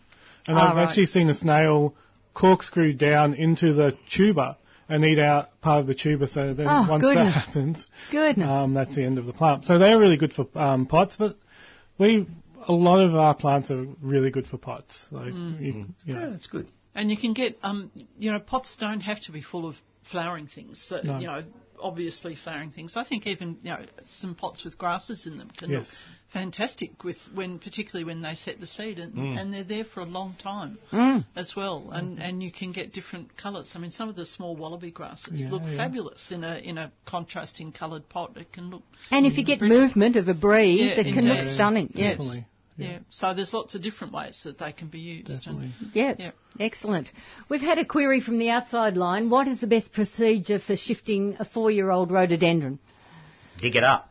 Um, rhododendrons have a very fibrous root system which stays quite close to the trunk of the plant, and they're one probably one of the easiest plants to move because you'll get a nice ball of root system with all its attendant soil um, just by going around with a sharp spade. Uh, if it's four years old, I reckon if you went sort of half a metre out from the, the foliage area all the way around the tree so that you ended up with about a metre wide ball. Uh, it'll only be um, probably 15 or 20 centimetres deep, the root system, so you can easily whip underneath it and move it. Um, and it's one of those plants, that I'm old enough to remember when the old Dutch nurserymen up in the Dandenongs used to sell their open paddock rhododendrons, and they used to wrap them in a hessian ball Yep. uh, with some baling twine around it, and you'd actually buy your rhododendron like that. Um, in flower out of the ground, mm-hmm. and that's how they were sold. Um, so rhododendrons are one of the as long as you can grow the rhododendron in the first place, they're one of the easiest things to, in fact, move around. And I've shifted, you know, sort of three metre rhododendrons uh, with Would no you, problems. after you've replanted, would you prune the tree back? Uh, depends. If I get a good bigger ball of root system out, I probably wouldn't, uh, because rhododendrons are comparatively slow growing. So if you do have to prune it back quite a way, you're going to, in fact, take a long time to get a good sized rhododendron back again. And certainly the ones we used to buy from the hills, you, you, you never pruned those. You sold them in flower, and people took them home, whacked them straight in the garden. Yeah. So I probably wouldn't if you got a good ball of root out. If for whatever reason there was an issue and you lost a bit of root system, then I would probably think about pruning the top back a bit. And like most things, when you shift them, I'd give nearly anything I shift a good dose of seaweed um, uh, liquid when, when you replant, just to give it a bit of a tonic to start it off. Um, don't overfeed when you yeah, shift. don't don't fertilise. Yeah, yeah. Uh, and rhododendrons are not a heavy feeding plant anyway, so um, lots of fertiliser is not necessarily a good idea. Um, they like compost and leaf mould and stuff, and perhaps a little bit of uh, cow manure or something mild like that. But they're certainly not heavy feeding plants, so you don't need to feed rhododendrons madly. Just keep them well mulched. Um, so yeah, and now would be a good time to lift it now that we've had a bit of rain, as long as the root system. You might it might pay to water the plant really well a day or two before you shift it to make sure the water has got down below the root system. Uh, but it should shift easily. It shouldn't even realise it's been done. So yeah, rhododendrons are easy. Brilliant. There you go. Okay. Another plant, Stephen. All right. Well, we were just talking about dry shade, so there's a segue. um, I have a plant that does exceedingly well in dry shade, and um, they're commonly known in Europe as sweet box. Uh, they're botanically known as Sarcococca. Um, this one is Sarcococca orientalis. Uh, the more common one around is one called Ruscifolia. Uh, there's also one called um, Confusa. There's a range of different species of Sarcococca. They have solid evergreen, glossy, dark foliage. Uh, this particular one, Orientalis, only grows to probably about a metre tall and a, nearly as wide. Uh, they're winter flowering and they have flowers that are composed basically of stamens. They don't have any um, petals and things. So you get these little clusters of white stamens. They have a nice scent, hence sweet box. And so they flower in the winter. You get this lovely perfume from them. Uh, they get berries on them after the flowering, and in the case of this particular one, the berries are black, but you can also get red berried varieties. Okay. Um, and they grow really well somewhere where they get no direct sunlight at all. Um, and will cope with comparatively dry soil as well. I mean, I know one or two plants that are even more dry tolerant than this one is, but a well-grown Sarcococca will t- cope with quite dry soil, um, and certainly somewhere it gets no direct sun.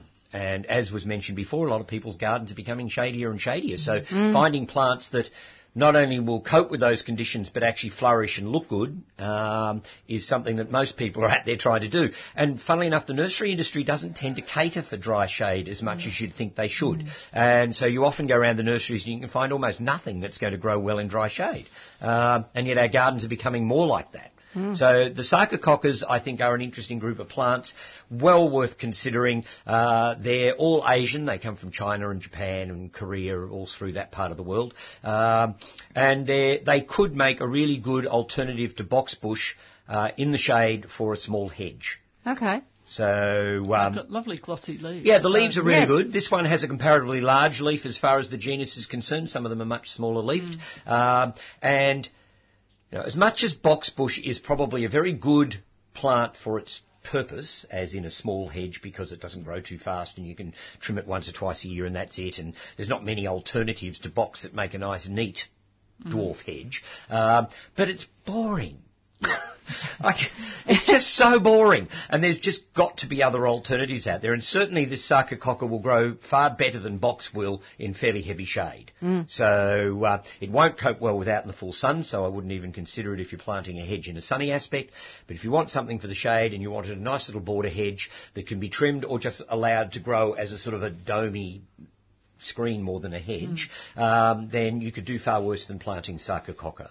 So, uh, and the perfume is lovely, and it's and it's in the winter, which I think is always useful. Which is great. Yeah. Very useful. Yeah, so I think they're a great group of plants. There's a fair bit of um, misnaming going on out there in the trade. I bought these as already grown plants from somebody under a name that I thought I was getting a different species.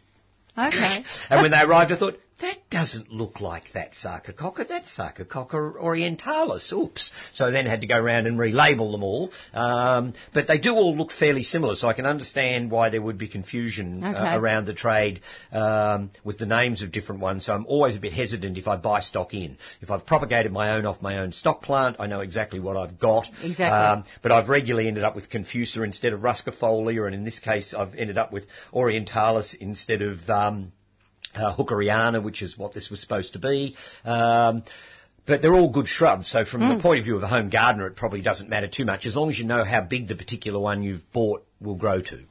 So Sarcococca orientalis, there you go. So that's another one. Excellent. And if we, we Yes. haven't got anybody ringing No, through, no. well, there's one I really wanted to talk about this morning because it's one of those plants that I haven't had for sale for ages and ages, and I'm really chuffed that I've got a batch of them that I've managed to source recently. It's the Marlborough rock daisy from New Zealand. And it grows in the Marlborough Sound on the cliffs uh, on both North and South Island. It is endangered in the wild, so it's not particularly common even in the wild, although it's a very popular garden plant in New Zealand, so you see it used a lot in gardens over there. And you don't see it here very often, and it's not a hard plant to grow, but it's a hard plant to propagate.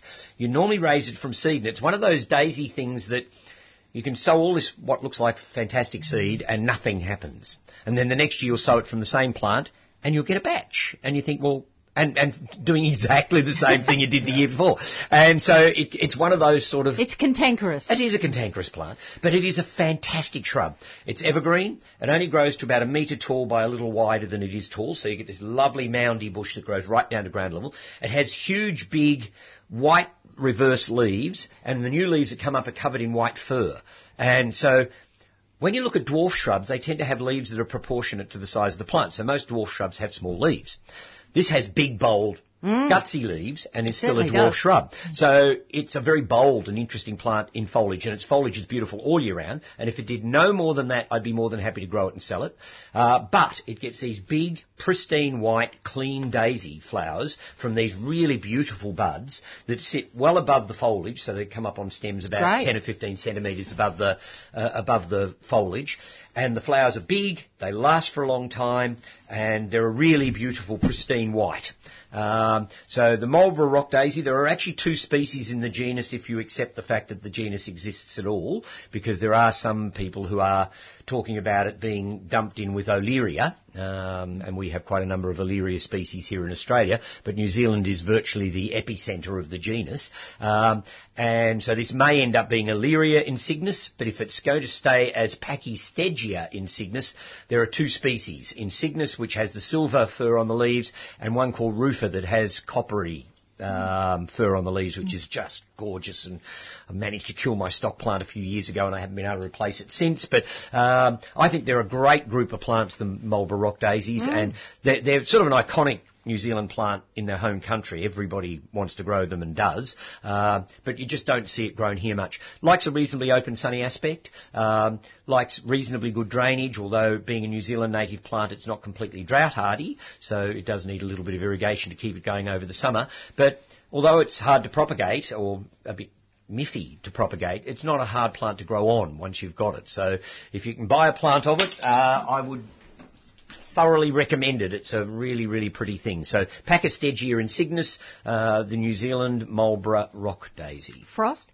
Doesn't seem to be particularly frost tender. Um, certainly, it goes through any frost I can throw at it at Macedon without Okay. without even thinking Fine. about it.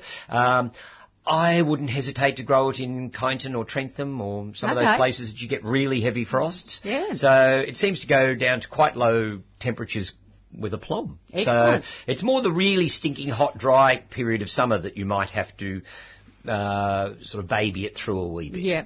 Um, Okay. But not excessively. It's not like a hydrangea or something that you've got to keep madly watered. It just doesn't want to dry right out. No, fair enough. So I think it's a great plant. So pa- uh, Pachystegia is um, just this interesting New Zealand plant, um, and I do find it really fascinating that New Zealand is so close to Australia geographically, and yet has. Apart from a few plants that we have in common, uh, has such a completely different palette of plant material from Australia. Uh, it really intrigues me and, and, and different adaptations than we have in a lot of our plants. Um, so, uh, yeah. I I think I think that one's particularly handsome. I Oh, love the foliage. It's a beautiful. I would really quite literally plant it even if it never flowered. Yep. But it will, uh, and it'll flower reasonably young. I'd be surprised if the young plants I've got at the moment um, don't flower next year. So you know, perhaps a 12-month wait's all you're going to have, and then you should start getting Excellent. the daisies. And they're on long enough stems that they would actually be quite useful for picking. Okay. So they could make quite a nice cut flower. as well. Bonus. Yeah. yeah. So there you go.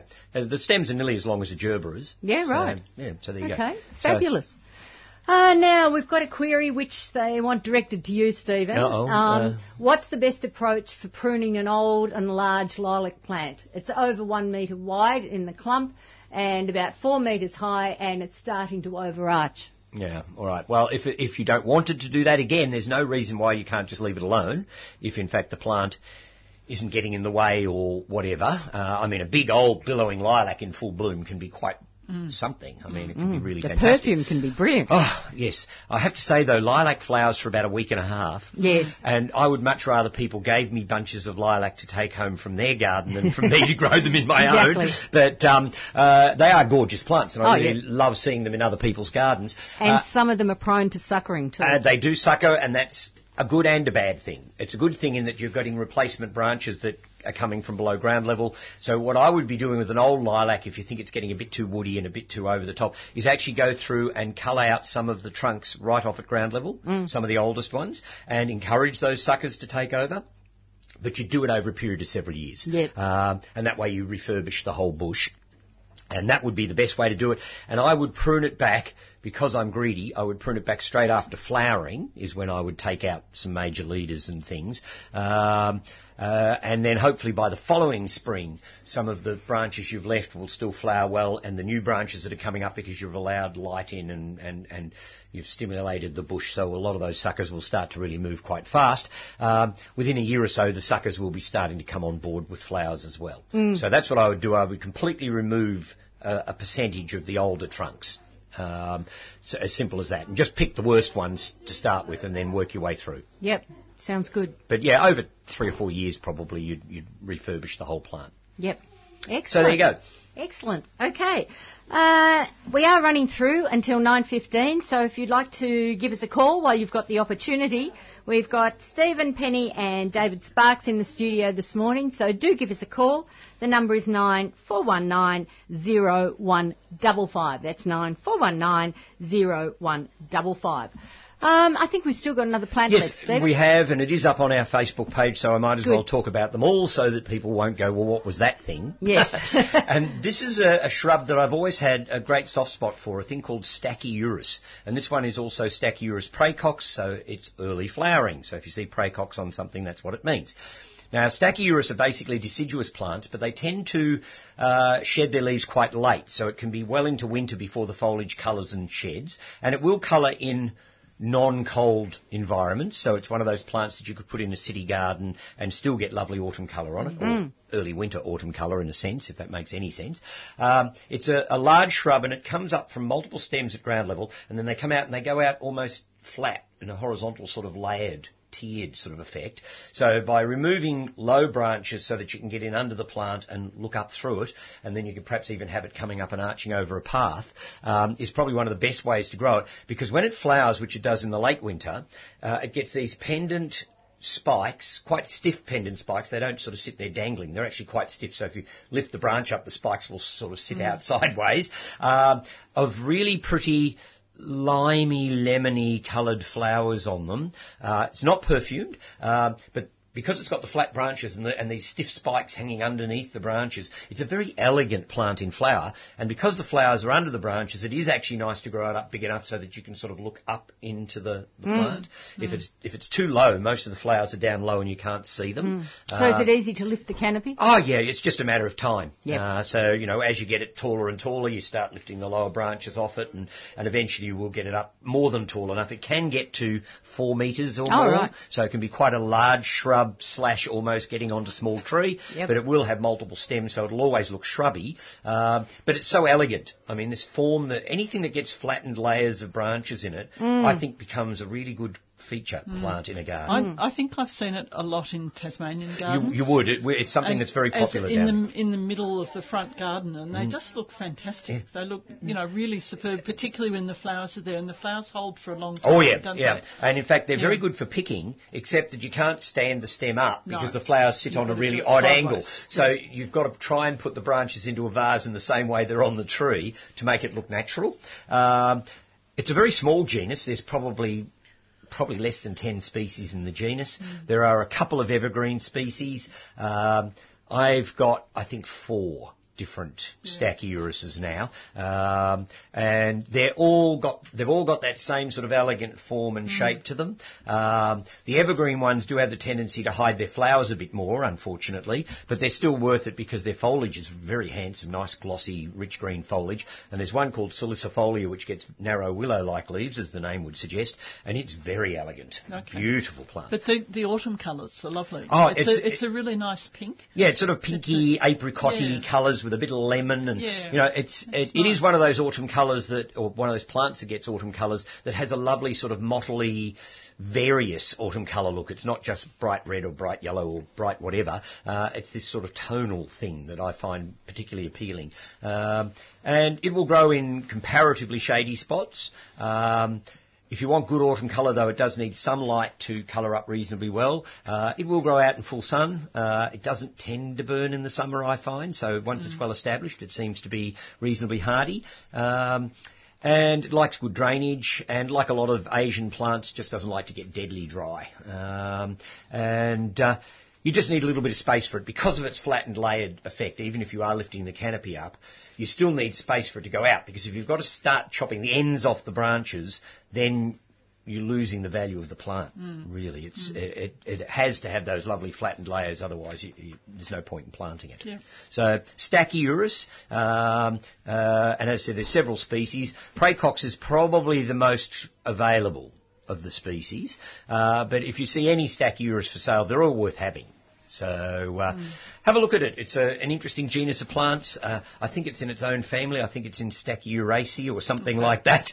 Um so it's an odd sort of plant. And this little one's only in a six-inch pot, but there's a, a wee little flower spike forming on it there, so it'll have at least one flower spike There's on two it. more up the top that you can't see. Oh yes, there is two. So yeah, so even a little plant will get some flowers on Yeah. it, so you don't have to be a terribly patient gardener to get something back from it. Um, so yes, and I, I remember seeing my first one, believe it or not, was growing in one of the garden beds around the buildings at Chadstone Shopping Centre, way back when the old Williams Nursery was in the middle of Chadstone. Okay. Okay. And it's the first one I ever saw was growing there, and Williams had planted it. It was just outside Mm. their nursery area. And I remember buying my first one. I, w- I must have been all of 17 or 18, Mm. uh, and taking it back to Mount Macedon, very chuffed with my purchase. And it grew beautifully in our old garden up there for years. And I used to propagate it regularly and sell it and all that sort of stuff, but it's never been a commonly available Yeah. shrub. Yep. So that and that for me is also a bonus. Mm. If you don't see it in everybody else's gardens, why not have one? Mm. Absolutely. Indeed. Mm. Yeah. So they're all the plants that were up on the Facebook page. So Fantastic. I hope people go in and have a look at it because Liz puts all the effort to, into putting She them up certainly there. does. Yeah, so Yeah. I'd like to think people use it as a resource. Exactly. And just a reminder, you simply uh, log on to Facebook and uh, type in 3CR Gardening Show and up it all comes. And she seems to be doing a little bit of Instagramming as Yes, well. Yes, she's doing Instagram Yeah. as well now. Yeah, so, I, I've um, noticed a few excellent. posts come up on my Instagram account, so uh, Yep. which is great. It is. It's wonderful. We're so technological here at 3CR. I wouldn't go that far. Penny might be more than I am, that's yeah, for sure. yeah. Can I, may I ask David a question? Or Yeah, no, no, by all Because one of the things that um, we quite often write about is attracting butterflies into the garden. What native plants would you recommend for attracting butterflies? Yep. So there's uh, there's the two types when you're attracting butterflies. Obviously, the caterpillar food source and uh, the flowers for the butterflies. Um, a lot of the grasses are really important as a food source. So the kangaroo grass is a really important grass for food for caterpillars. Um, so and the, the wallaby grasses are also quite important. Um, and then some of the flowers that really attract the butterflies is we've got um, things like the sticky everlasting, so it, Okay. uh, um, which attract has got good um, Is it specific butterflies? Um, I don't know that much detail, unfortunately. So yeah, yeah, yeah. Putting you on Um, the spot. Yeah, yeah. um, but yeah, so a lot of our wildflowers. So we've also got a native um, Pelargonium australe that attracts Oh, a lot of butterflies. So a mixture of grasses and our small little herbaceous um, wildflowers will attract Mm. The- a lot bring of the butterflies. butterflies. Yeah, yeah. Fantastic. Thank you. Excellent. Okay.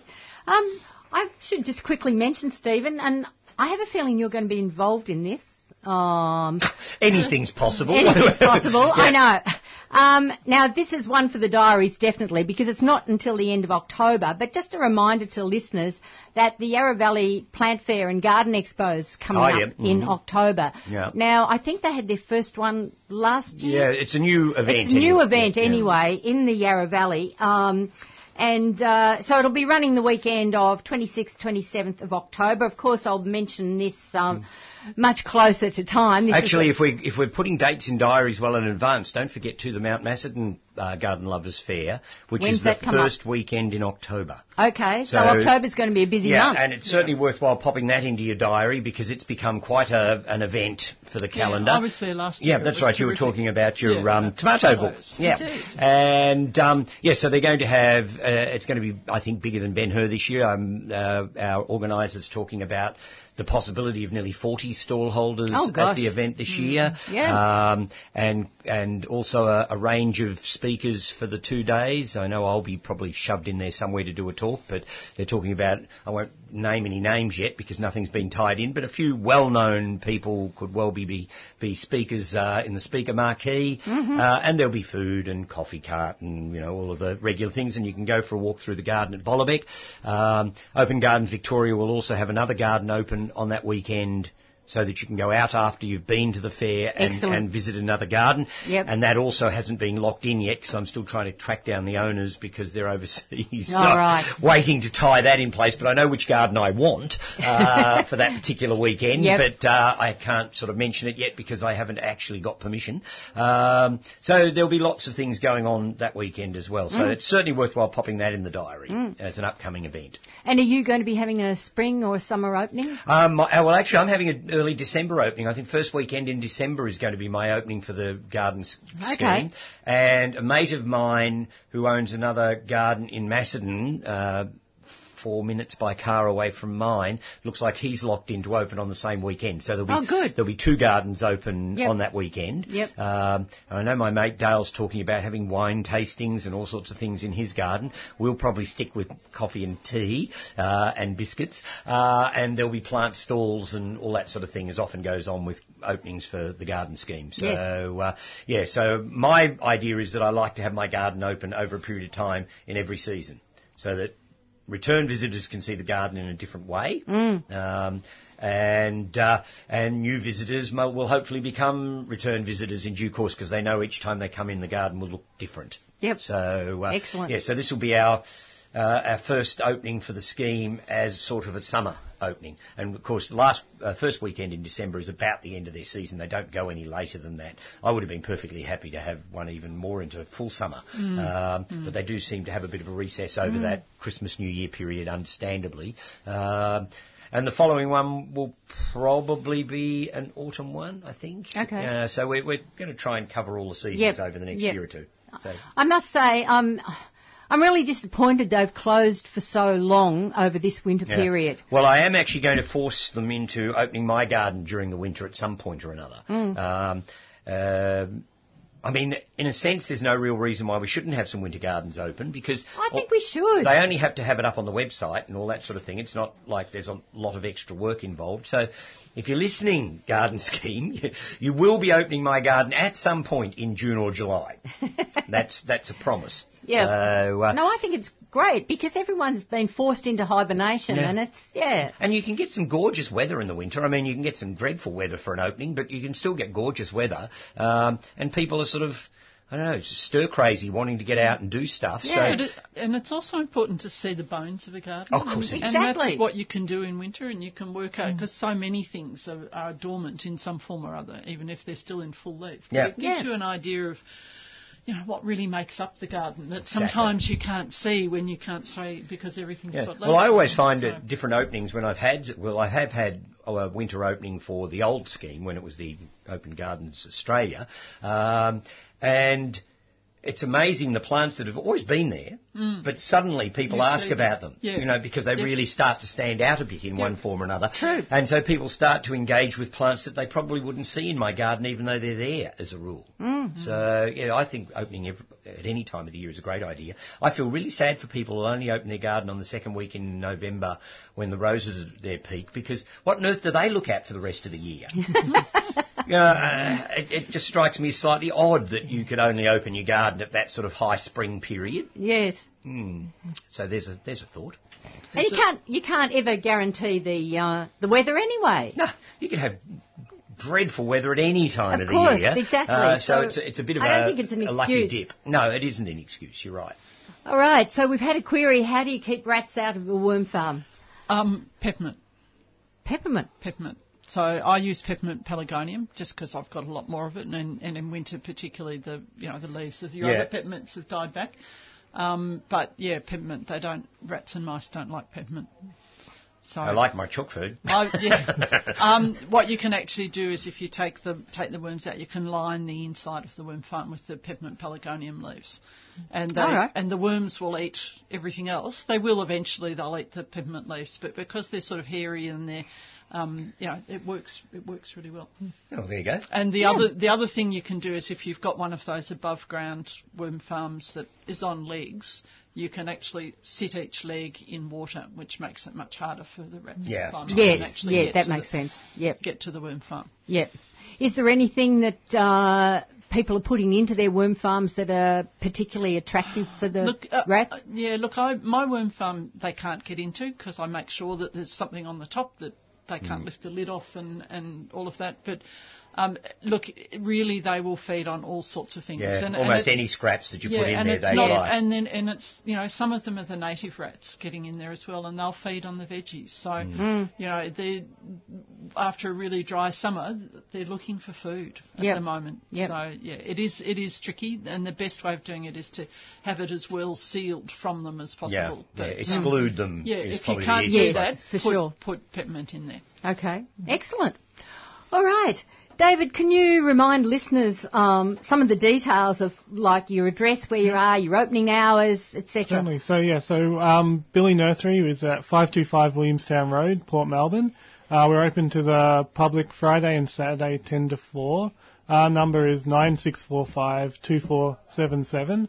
And we actually have a, a workshop on next Saturday at, I think it's around 11 o'clock, um, about making native plant kokedamas for indoors. Oh, okay. So um, we have a website which is um, westgatebiodiversity.org.au, and all the details will be on there. Fantastic. That's brilliant. Yeah, excellent. And you're always, I would imagine, looking for more volunteers. Definitely. So we have volunteers at the nursery Tuesday to Friday, 10 to 4, and at the park Monday to Wednesday, 8.30 to 3 o'clock. Okay. So can they just rock up? Yeah, um, give us a call or check on our website. We have a, volunteer form on our website, which is westgatebiodiversity.org.au. Um, and if you fill that out, I'll get in touch with you and fill out all the details there. And just give the phone number again. Uh, 9645 2477. 2477. Fantastic. Excellent. I think you're doing such an amazing job. Um, Thank you. Yeah. Yeah, and it's so needed. It really is. Yeah, um, I think Melbourne's really privileged. I'm originally from Brisbane. Um, we have about eight community plant nurseries specialising in the local native plants, and it's an amazing network to get down and make sure you get and visit them and support them as much as you can. Yes, can I put in a plea for all people who are growing plants to sell? Um, I think um, gardeners need to support growers, um, and it's all very convenient to go to one of the big barns or one of the big garden centres to buy your plants, but you'll always find a limited range in those places. Uh, you won't always find staff that have the knowledge that you might need to understand what you're buying. Um, so if you can support people who are actually growers doing these plants, whether it be the native plant growers or whether it be people growing exotic plants, support those people and keep them in business because if you don't, you won't have the diversity of plant material that you would like. And so, Definitely. you know, it's really important that you do do these things. And, uh, um, you know, it, it is me pleading for my own existence, I guess, in some ways. Um, but I think it, it behoves gardeners as a group to be encouraged to get out there and, and support the growers so that they will, in fact, have these things into the future. Definitely. Really important. And Yeah. the same applies to local bookshops. Yes, it does. The same does apply to local bookshops. You need to support your local Yeah, bookshop. yeah, yes, don't buy Otherwise- everything online. Otherwise, we won't have them. No. Yeah. That's right. Um, Ron in Templestowe. Ron, I did uh, I did mention this earlier, but obviously you weren't listening earlier to the program, so I will repeat it. Um, we were talking last week uh, about Grevillea peaches and cream. Uh, now I did mention it. It's a hybrid. Uh, the parents are Grevillea banksii and Grevillea bipinnatifida. Yeah, yeah. it really is a tongue twister. Yeah. Um, but it is the same parentage as Superb and Robyn Gordon, which you've mentioned up there in your message. So, uh, Yeah, I think Robyn Gordon was one of the first of that hybrid group that was. came out, It uh, was. and it caused quite a, a stir amongst plant lovers because it was just such a showy thing. Oh, yes. um, and sort of set a new benchmark almost Yeah. for Well, it did. Grevillea breeding. it Yeah. did. And Grevillea Superb is also a lovely one as well. But peaches and cream, um, as the name suggests, you've got uh, the cream and uh, an Yeah, sort of apricot apricot colour. Yeah, lovely thing. It Mm. is a very And I like thing. the foliage of that group of hybrids too. The leaves are pretty because They are. they've got this really interesting, intricate sort of form to them. And so even when they're not in flower, which is not a particularly long period of the year, um, they're still a good shrub. Mm. Hmm. No, I So, agree with yeah, that. well worthwhile, if, except for those who suffer from skin complaints. Yes. 'Cause, yeah, some of them, some people are allergic to it, so you just need to be aware that that group of grevilleas can cause some people some issues. Yeah, but and the other thing that we have to remember about these fabulous native plants is that they're not o- not only have beautiful flowers, but they're really good for the birds and they're really hmm. good for the oh native Oh gosh, insects. yes, Yeah. exactly. So so they're really important on that level as well. Mm, mm. Just briefly, um, because we've still got a couple of minutes, uh, what are you currently researching at the moment? Anything exciting? Uh, n- no, I'm, just I'm getting to the end of this whole basket thing, and then I'm, I'm And that's yeah, I'm working, preoccupied on, working yeah. on the next issue of Organic Gardener. Fair enough. We're now doing um, six issues a year instead of um, sorry, eight issues a year instead of seven. Um, so suddenly it comes around much more quickly. Yes, I'm did, sure. So every six weeks, and um, yeah, so I'm I um, the next issue that's coming out, I've got a, an article on herbal hedges, which I really enjoyed researching that, and it's Yeah, interesting good. you know, if you're looking at hedges of different heights, the um, how many different herbs that you can use, um, which means you can harvest them at the same time as, as um, you know, forming really Yeah, having a hedges. practical Yeah, barrier. Mm. indeed. Yeah, so Yeah. We're also coming up to winter solstice. Should people be doing anything with their garlic? uh, okay. yes. Well, it's- well, watching it grow, I guess. Yeah, yeah. well, the, the the main thing is that it, it should be in the ground. yes. Um, the second thing is that bulbs don't start to swell. They swell for two reasons. One is increased temperature, and the other is lengthening days. So once your days start lengthening again, that's a trigger to both onions and, and garlic to bulb. Um, but you need the temperature as well. So once you're starting to get some reasonable, consistently warm days, your bulbs will be starting to swell, and that's when you need to start feeding them. So you don't overfeed the nitrogen uh, at ever, but you don't give them too much nitrogen until they start swelling. So in Victoria, you're looking at sort of probably around in July, beginning of August. You Okay. need to you need Yep. to start thinking, but that depends a bit on when you planted them. yes, right. And of course, So- we need to keep our garlic weeded. Yeah, you do. Yes. You need to, you need to mulch, but you also, you really don't want to over mulch if we Mm. get a lot of rain because garlic doesn't like con- consistently wet Yeah. soil. Yeah, I tend to just kill weed around mine. I've never bothered mulching, but you do have to keep on top of the weeds. And my biggest weed this year in my garlic is going to be, um, unfortunately, the miner's lettuces coming up all through the garlic Uh, But bed. it's wonderful. Just give it freely to your customers. Yeah, you know, the- get bags of miner's lettuce. The problem is, though, I don't want it much. to impinge on the garlic. Oh, okay. Well, Yeah. weed it out. I'm going to have to. I mean, there's plenty of it growing in other parts of the veggie Yeah. garden because it comes up everywhere. But I was just walking past the garlic yesterday and I thought, oh, look at all that miner's lettuce coming up through there. so, yes, I'm going to have to go through and scratch it all out, I think, in that bed. We're going to have more miner's lettuce than we'll ever eat. That's wonderful Yes. stuff. Yeah, uh, so it doesn't perturb me about discarding it out of the garlic bed, I have to say. Yeah. But um, I do feel the need to get in there and keep the garlic nice and clean. Yeah. Fair and enough. Someone's asked for my website, For your which website? is pennywoodward.com.au. Nice which and simple. Yeah, very straightforward. so that uh, it's probably people wanting to have a look at the books Mm-hmm. that I was talking about earlier. So, yes, Yeah. exactly. Yep. Okay. Um, we've just got one quick query coming up. I'm just waiting for it to come through. What's the best method for um, for labelling uh, plants? There you go. You've had to experiment with this a lot. There, there's no best method, and I'm quite convinced that there is a label fairy out there that steals labels anyway. They have a tendency to disappear. But I would, I have yet to find an indelible pen that works. Yeah. They They're just all asking- fade. They're asking about black pencil. Yeah, there's a black pencil Like made by graphite pencil. Staedtler uh, called a Plastomark, I think it's called. Yeah, yeah. Uh, and it's really good. Uh, it lasts and lasts and lasts. You can use a Chinagraph pencil, but the trouble with them is they're wax leads and they melt if you leave them sitting in the sun. Uh, and they also write rather large. So if you need to get a lot of information on a label, they are actually a bit too coarse. Um, but yeah, Staedtler make a really good one, and I, I sell them up at work. I actually buy boxes of them and sell and sell them on to customers because I've got labels that are 10 years old and still quite legible uh, using that marking pencil. So there you go. Okay, we have run out of time for yet another week. Um, do stay tuned for uh, the next show coming up, which is Alternative News, and it's their Radiothon show. So do stay tuned for Alternative News.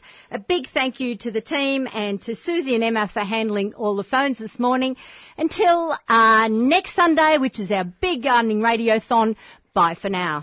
You've been listening to a 3CR podcast produced in the studios of independent community radio station 3CR in Melbourne, Australia. For more information, go to allthews.3cr.org.au.